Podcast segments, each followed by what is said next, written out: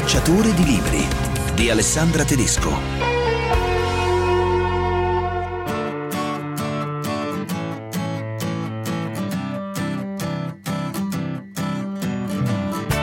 Gazzola ha creato due personaggi seriali molto molto amati dal pubblico. Innanzitutto Alice Allevi, prima specializzanda e poi anatomopatologa, protagonista di diversi romanzi da cui è stata tratta anche una serie tv della RAI.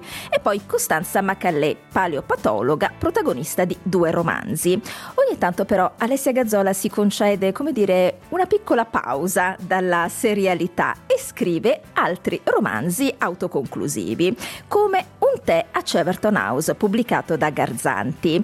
Qui lo stile di Gazzola, devo dire, è molto riconoscibile perché c'è la sua consueta leggerezza che, lo ribadiamo sempre, non è superficialità e poi c'è quel pizzico di ironia con, con il quale condisce veramente tutta la sua narrazione. Questa volta andiamo in Inghilterra, nel Dorset.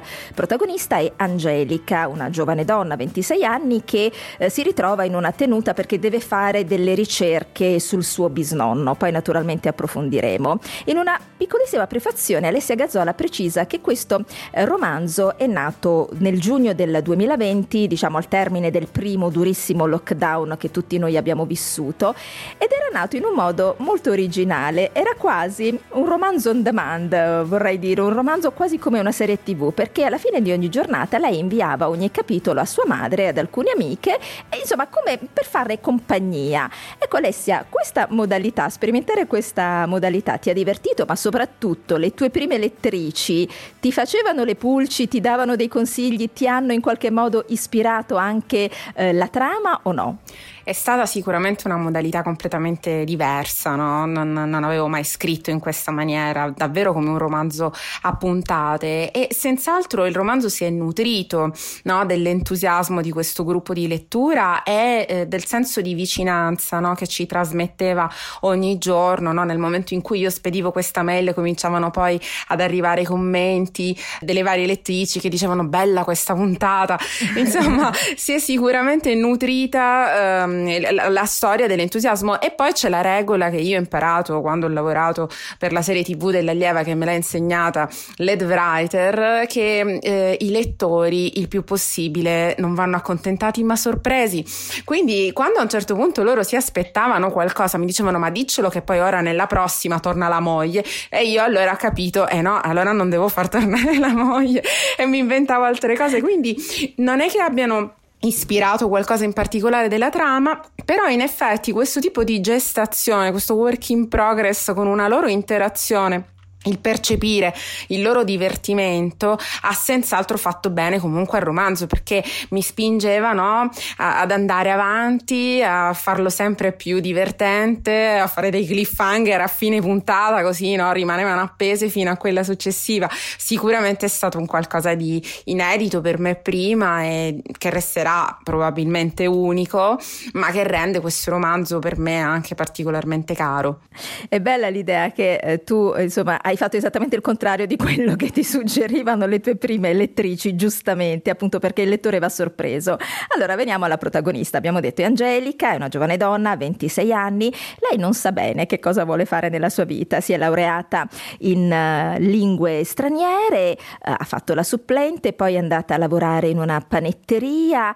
Uh, spesso le tue protagoniste sono appunto giovani donne che sono un po' insicure, un po' sfortunate in amore, che si sentono sempre un po' in seconda fila nel caso di Angelica rispetto per esempio ai suoi fratelli. Uh, come mai ti piace ecco, dipingere questa tipologia di giovane donna? Perché mi piace molto fotografare no, quel momento della vita, eh, quel momento della vita in cui le idee iniziano a chiarirsi su chi si vuole essere, su cosa si vuole diventare, su dove si vuole arrivare, però ovviamente tutto quanto il processo è ancora in divenire e poi ognuna ho cercato di creare crearla magari con un obiettivo diverso.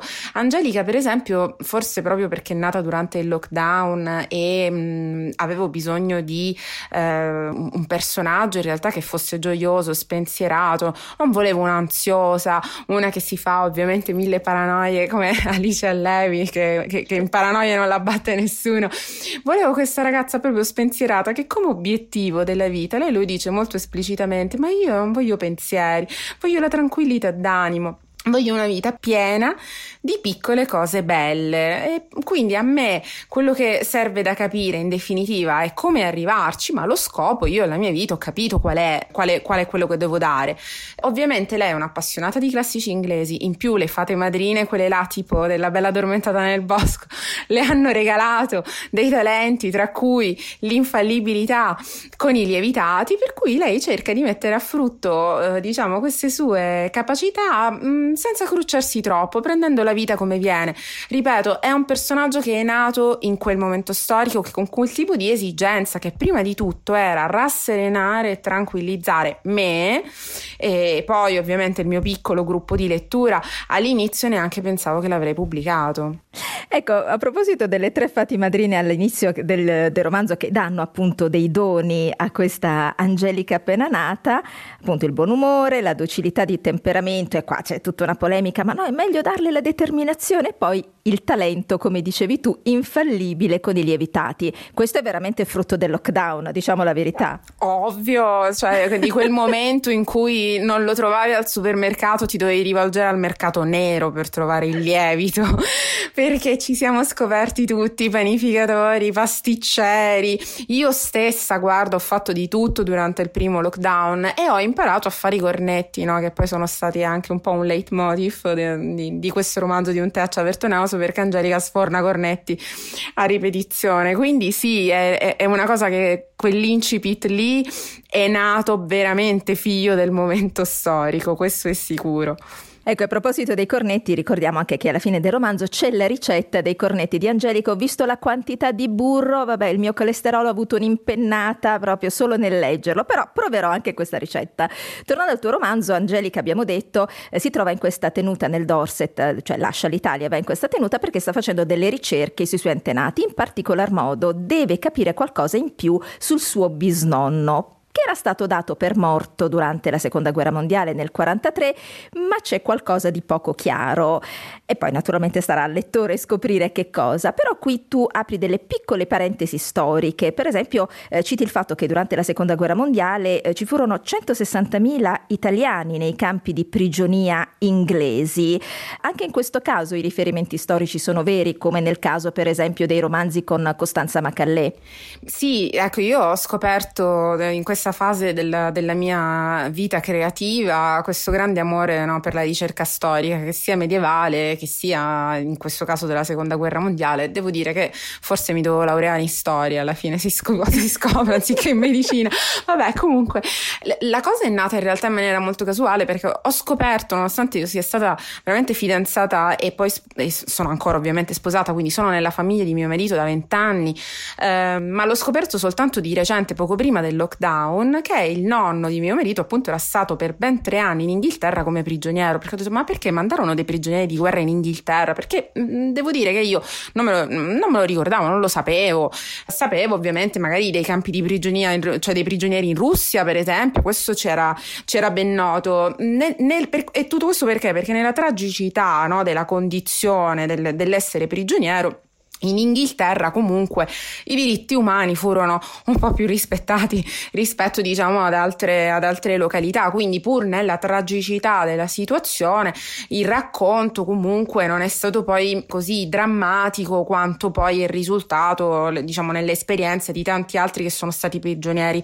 altrove. Quindi a me questo diciamo per me era un assist ovviamente per raccontare una storia italiana in Inghilterra che non fosse ovviamente eccessivamente cruenta e, insomma, e, e drammatica e, e, anche appunto per, per, studiare io stessa come, come, appunto hanno vissuto questi nostri connazionali che sono finiti ma per anni, per anni interi perché ovviamente gli inglesi erano al fronte. Chi curava le terre degli inglesi? I prigionieri.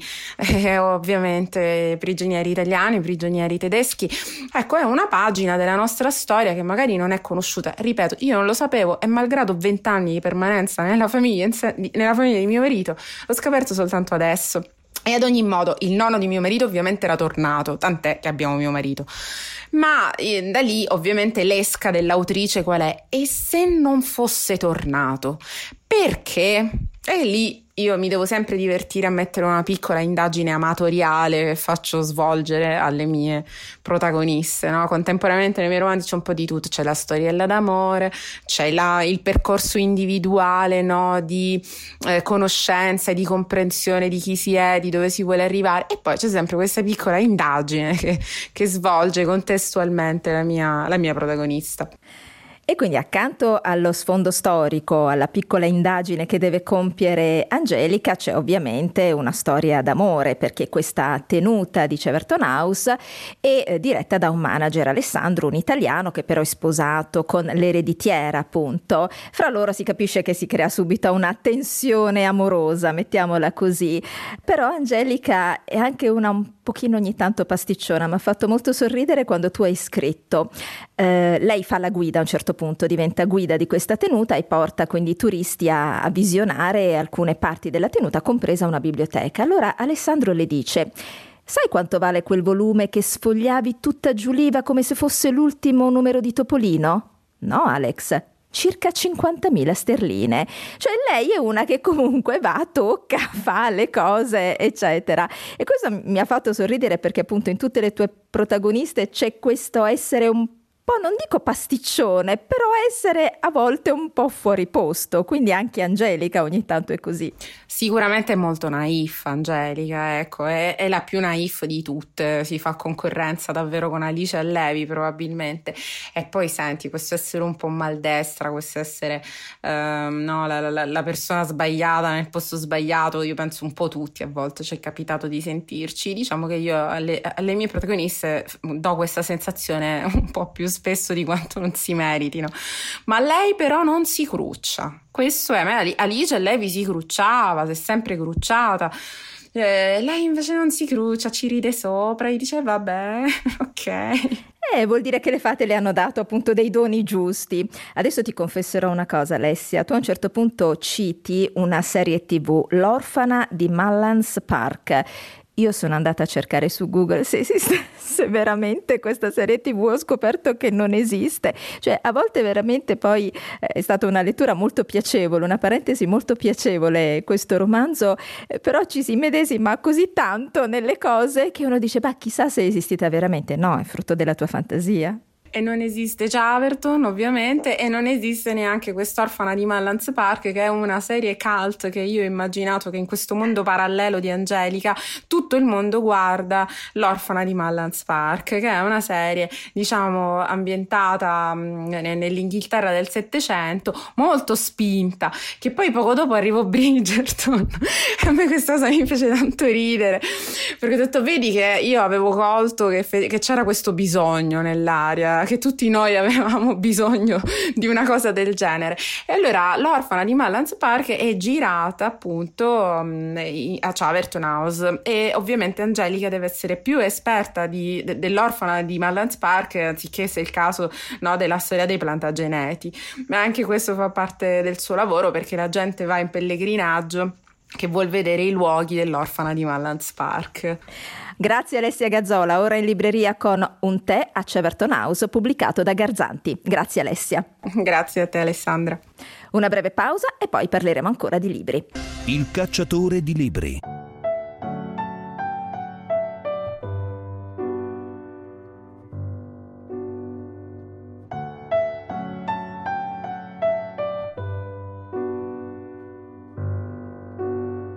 Romanzo storico ambientato nell'Italia della seconda metà dell'Ottocento che celebra gli albori della fotografia. Si intitola Di luce propria, scritto da Raffaella Romagnolo, pubblicato da Mondadori. Protagonista è un uomo, Antonio Casagrande, che all'inizio lo vediamo è un orfano, è cresciuto alla Pammatone di Genova, che era un ospedale adibito anche un po' in parte ad orfanatrofio. Ecco, periodicamente in questo orfanatrofio eh, si presentavano dei contadini cittadini, soprattutto perché prendevano questi orfani per farli lavorare nei campi. E quindi, come si può immaginare, ognuno di loro, ogni volta che insomma, arrivavano queste visite, sperava: Ti prego, fa che prenda me. Fra questi orfani c'è appunto questo Antonio che all'epoca ha 11 anni e lui viene preso però da un fotografo. Il suo padrone, così poi lo definirà per tutto il romanzo, è un fotografo, Alessandro Pavia. È un nome che forse così non dice tanto, ma in realtà è un nome che è stato molto importante nella nostra storia. Raffaella Romagnolo, partiamo appunto, anzi partiamo proprio dal fotografo, giusto per capire come sia un mix appunto di realtà e di fantasia il tuo romanzo. Alessandro Pavia è passato alla storia per essere il fotografo dei mille, dei mille di Garibaldi. Insomma, questo è un personaggio realmente esistito, quindi. Sì, è realmente esistito ed è un personaggio appunto che era noto nella sua epoca, ma guardato con gli occhi di oggi non è un minore del risorgimento, è un minimo proprio, una piccola parte. Io l'ho scoperto leggendo un altro romanzo in una nota, ho scoperto l'esistenza di questo personaggio e me ne sono innamorata. Perché allora intanto viene da una famiglia patriottica e tutta la sua famiglia ha partecipato a vari episodi del risorgimento. Lui impara anche in famiglia l'arte nuovissima della fotografia e eh, si mette in testa a un certo punto, grande ammiratore di Mazzini, grande ammiratore di, di Garibaldi, di fotografare uno per uno tutti i mille che fecero l'impresa ed è considerato, insomma, siamo appena dopo il 1860, è effettivamente un'impresa titanica. Eh, lui pensava di farlo con una tecnica all'epoca estremamente innovativa, per capirci il risultato erano come delle specie di fototessere. E la sua idea da, da, grande patriota era raccogliere tutte queste immagini e costruire poi riproducendole naturalmente degli album che nella sua idea eh, ogni comune d'Italia avrebbe voluto comprare per fare un monumento all'impresa che aveva fatto l'Italia. Ora già si capisce già che è destinato a un fallimento clamoroso. Quindi mi sono innamorata di quest'uomo pieno di, di, di idealità e che si lancia, ecco così, veramente a petto nudo contro le, le, le lance della storia, diciamo così, insomma. E da lì sono partita. E da lì appunto sei partita per poi creare anche una storia di fantasia, perché questo Antonio viene, diciamo, adottato, non è il termine giusto, viene preso appunto da questo fotografo. È molto tenero anche il rapporto che c'è fra loro, perché Antonio a un certo punto dice, eh, si dice che vuole imparare tutto da lui, anche come cammina, ha una vera e propria venerazione nei confronti di questo Alessandro Pavia e così appunto Antonio eh, diventerà anche lui fotografo. A un certo punto diciamo che eh, Alessandro Pavia dovrà andare in America e quindi eh, Antonio eh, dovrà cavarsela un po' da solo. Ecco, che rapporto ha Antonio con la fotografia? Ma intanto diciamo, aggiungo solo un particolare, questo, questo orfano, questo esposto, perché eh, faceva parte proprio dei bambini abbandonati nella ruota degli esposti, passa gran parte della sua infanzia all'orfanotrofio perché nessuno lo sceglie mai e nessuno lo sceglie perché ha una menomazione ha un occhio che non vede. Pavia lo sceglie come assistente e ne fa un fotografo orbo. Quindi è una, una particolarità in questo senso. La fotografia e attraverso Pavia naturalmente, è il modo ehm, che questo ragazzino veramente pieno di problemi, scartato da tutti, ha per riscattarsi. Innanzitutto è questo, è la via per lui della salvezza. Poi capita anche che venendo a contatto proprio con eh, gli obiettivi fotografici, con le ottiche, eccetera, si accorge di avere un dono particolare, cioè quando lui appoggia il suo occhio al mirino, secondo regole non ben chiare all'inizio, capita che lui veda cose che gli altri non vedono. Lui riesce a percepire, per esempio, il futuro delle persone spesso drammatico. Ecco, tu l'hai definito dono, però inizialmente Antonio la considera forse anche una maledizione perché non riesce a capire esattamente quello che gli accade. Sì, e poi è molto drammatico l'effetto su di lui. Eh, lui sente proprio dolore, eh, vede immagini fuori fuoco, eh, non capisce cosa sta succedendo, poi un po' capita, un po' non capita, quindi è fonte di grandissima angoscia. E diciamo che serve un po' tutto il romanzo, cioè un po' tutta la vita di Antonio Casagrande per arrivare al punto, cioè per capire perché lui, proprio lui, ha questo dono o maledizione che sia. Insomma. Ecco, nel momento in cui Antonio Casagrande deve un po' vedersela da solo, finirà anche a fare il fotografo in un casino, in un bordello. Deve fotografare appunto queste donne perché l'incarico gli viene appunto dato dalla, dalla madama Carmen, insomma dalla tenutaria di questo bordello. Ecco, anche il rapporto fra Antonio e Carmen è in un certo senso tenero, è quasi un rapporto materno, anche se in realtà è asprissimo, perché i rapporti fra loro sono veramente leggermente tagliati un po' con l'accetta, però si crea anche del, del grande affetto fra loro due, è così? Eh, sì, direi proprio di sì. Questo è un romanzo storico che tocca, diciamo, alcuni momenti che io sentivo come mm, particolarmente significativi del periodo considerato, quindi da dopo l'unità d'Italia alla prima guerra mondiale, diciamo l'Italia giovane, l'Italia bambina, insomma. Però è anche tanto una, una storia di relazioni, allora, per dirla con Madama Carmen, eh, che cosa vogliono tutti gli orfani? Farsi una famiglia. E questa è anche la storia di come eh, questo ragazzino veramente rifiutato da tutti a modo suo riesce a farsi una famiglia con genitori che non sono veri genitori, figli che non sono veri figli, in senso biologico, no? E quindi c'è, c'è anche questo tentativo di disegnare rapporti di paternità o di maternità che sono al di fuori dei canoni consueti a cui siamo abituati. E sicuramente Madama Carmen, la, la strana, la multiforme Madama Carmen che nel romanzo cambia costantemente identità, vita, eccetera, è un punto fermo di tipo sicuramente materno, ecco, per Antonio. Ecco, questo romanzo poi prosegue, adesso non scendiamo troppo nei particolari, ma a un certo punto Antonio arriverà anche a Milano, anche lì c'è uno scenario di fatti storici molto molto importante. Non è sicuramente la prima volta che tu eh, fai romanzi storici, o meglio, romanzi in cui la storia entra prepotentemente nella narrazione. Perché in questo caso hai voluto scegliere questo particolare periodo storico e in che modo appunto la storia diventa a volte anche protagonista, prende un po' le redini del romanzo stesso? Allora, il romanzo precedente si chiamava Destino ed era ambientato in un periodo che andava dal 1900 al 1946. Gran parte di quella vicenda ruotava intorno a una località che io ho chiamato Borgo di Dentro e in cui succedevano cose anche era molto denso da questo punto di vista. Finito il romanzo, io avevo la sensazione che quell'ambientazione avesse ancora delle cose da dire e mi è sempre interessata molto anche la parte che ha come dire, che ha preceduto il Novecento, cioè la, la, i brevi decenni di unità dell'Italia, in cui l'Italia si forma. Siccome avevo un personaggio in Destino nel romanzo precedente, che era stato un garibaldino, e poi ho incontrato Pavia, ho detto devo mandare il mio fotografo a, a, fotografare il mio garibaldino. Da lì, diciamo, l'intreccio ha preso un po' il via e poi naturalmente si è arricchito di altre cose.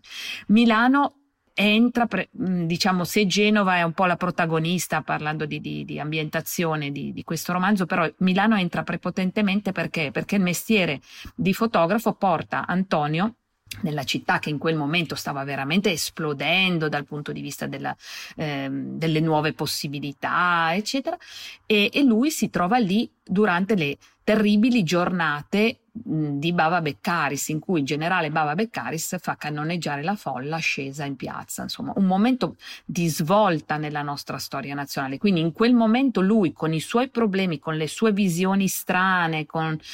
entra proprio a contatto con quello che per me è uno degli snodi che fanno capire da dove è arrivata anche la... l'Italia che noi conosciamo.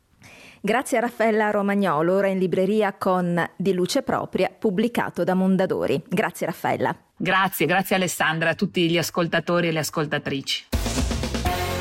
E anche per oggi è tutto, vi ricordo che trovate queste e le altre puntate del Cacciatore di Libri in podcast su radio24.it. Una buona lettura da Alessandra Tedesco.